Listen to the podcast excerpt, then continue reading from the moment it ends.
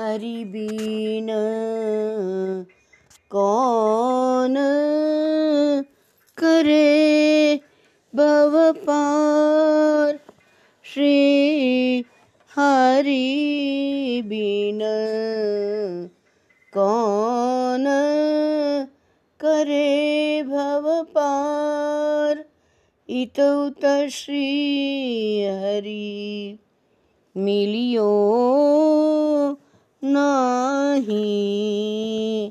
इतौत श्री हरि मिलियो नाही अंतर घट करूँ पार उत हरि बसियो हृदया गारुत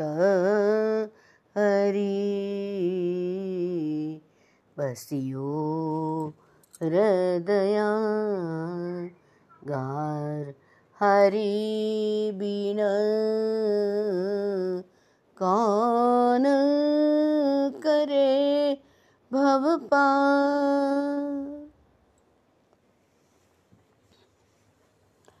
श्रीमद् भागवत जी का महात्म्य स्वयं श्री भगवान ने श्री मुख से ब्रह्मा जी के प्रति जो कहा उसका पहला श्लोक में कहते हैं, श्रीमद्भागवतं नाम पुराणं लोकविश्रुतं, शृणुयात् श्रद्धया युक्तो मम संतोषकारणम लोक विख्यात श्रीमद् भागवत नामक पुराण का प्रतिदिन श्रद्धा युक्त होकर श्रवण करना चाहिए। यही मेरे संतोष का कारण है। तो हम पढ़ते हैं, श्रवण करते हैं तो विष्णु भगवान प्रसन्न होते हैं, संतुष्ट होते हैं।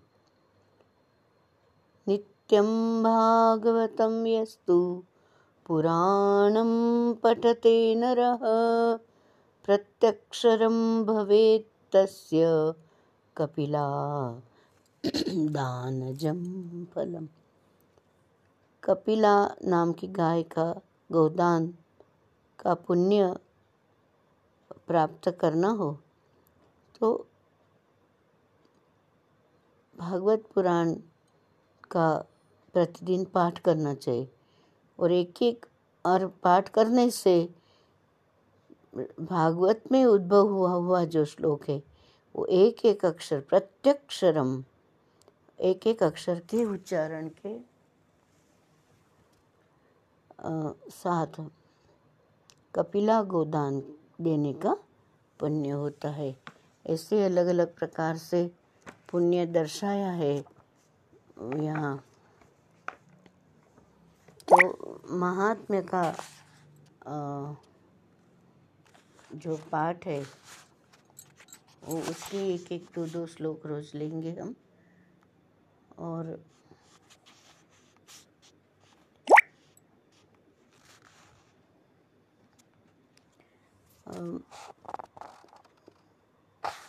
जो श्रीमद् भागवत का जो महात्म्य बताया है, उसका पहले अध्याय में देवर्षि नारद की भक्ति से भेंट, ऐसे जो है, वो पहला अध्याय है।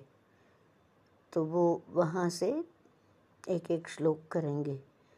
कृष्णं नारायणं वंदे कृष्णं वंदे व्रजप्रियं, कृष्णं द्वैपायनं वंदे, कृष्णं वंदे प्रथासुतम्। अथ प्रथमोध्याय, देवर्षि नारद की भक्ति से भेंट। श्रीमद् भागवत जी में बारह स्कंद है और पहले महात्म्य व्हाट इज़ द इम्पोर्टेंस क्या महात्म्य है? महिमा क्या है? ये बताते हैं।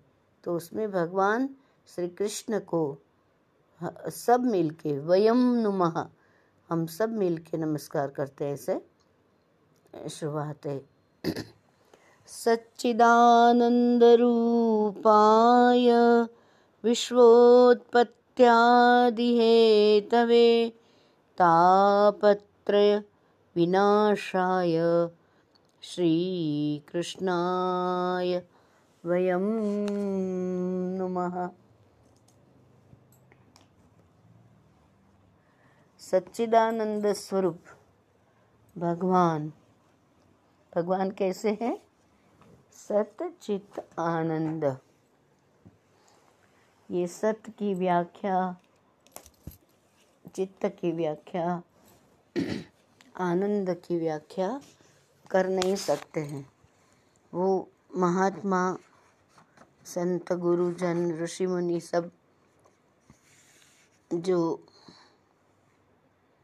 करते हैं, भाव भाव से उनका समझाने का प्रयत्न करते हैं तो वो एक अंश भी नहीं है। और यहाँ सच्चिदानंद स्वरूप माने, सत्य माने जो सनातन है हमेशा है, कि सृष्टि के पहले भी वो थे, सृष्टि में भी है, और फिर सृष्टि के बाद भी जो रहते हैं, वही स्वरूप प्रभु श्री कृष्ण का है। तो सच्चिदानंद स्वरूप है सच्चिदानंद रूपाय तो भाई यहाँ अवतार क्यों लेते हैं? उनका क्या आने का प्रयोजन है? तो विश्वोत्पत्त्यादि हेतवे जगत की उत्पत्ति करना स्थिति और विनाश। मैंने जगत रचाया तो फिर पालना करना और फिर परिवर्तन करना। ये सब ऐसे भाव व्यक्त करते भगवान, जो परित्राणाय साधु नाम विनाशाय च दुष्कृताम, कुछ सृष्टि में गड़बड़ हो गई, वो सब वो दुष्ट लोग जो आ गए, असुर आ गए, जो परेशान करते हैं, उसको विनाश करना। परेशानी का विनाश करना। ऐसा। परेशान करने वाले को विनाश नहीं करते। कितने उदाहरण है, राक्षस आए, ये आए वो सबको मारा, लेकिन उसको तारा भी है। उसको मोक्ष दिया है, गति प्रदान की है। और भगवान की विशालता तो ऐसे है कि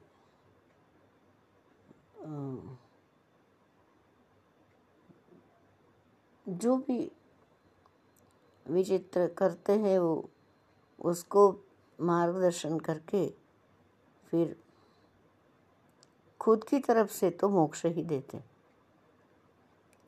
पर उसके कर्म के जो फल है, वो भुगतान पूर्ण होने के बाद।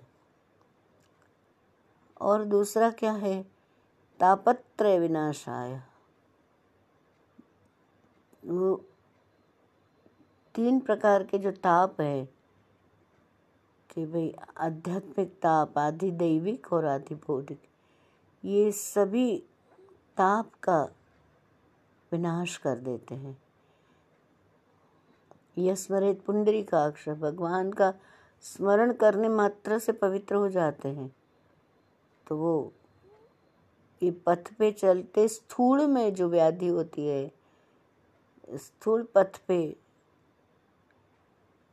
आध्यात्मिक पथ हो।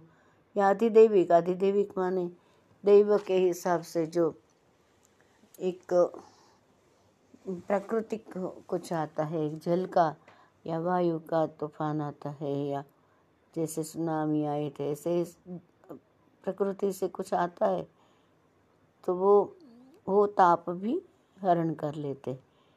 और बाकी स्थूल में आदि भौतिक दिखती सुनती दुनिया में पंचेंद्रियों का जहाँ स्पर्श हो, ऐसी दुनिया में भी ताप लगता है, वो तीनों तापों को हरण कर लेते हैं। और साथ में ही रहते हैं, विश्व बनाते हैं तो विश्व में रहते हैं। जगत होने के लिए जगदीश्वर होना चाहिए। जगदीश होने, जगदीश्वर होने के लिए जगत होने की कोई आवश्यकता नहीं, वो तो बनाते हैं तो बन जाता है। फिर उसमें छुप जाते हैं वो। तिरोभाव उनका स्वभाव है और अनुग्रह उनका स्वभाव है। तो सृष्टि, स्थिति, लय, तिरोभाव, अनुग्रह, ये ऐसे भगवान श्री कृष्ण को वयम नुमः हम सब नमस्कार करते हैं।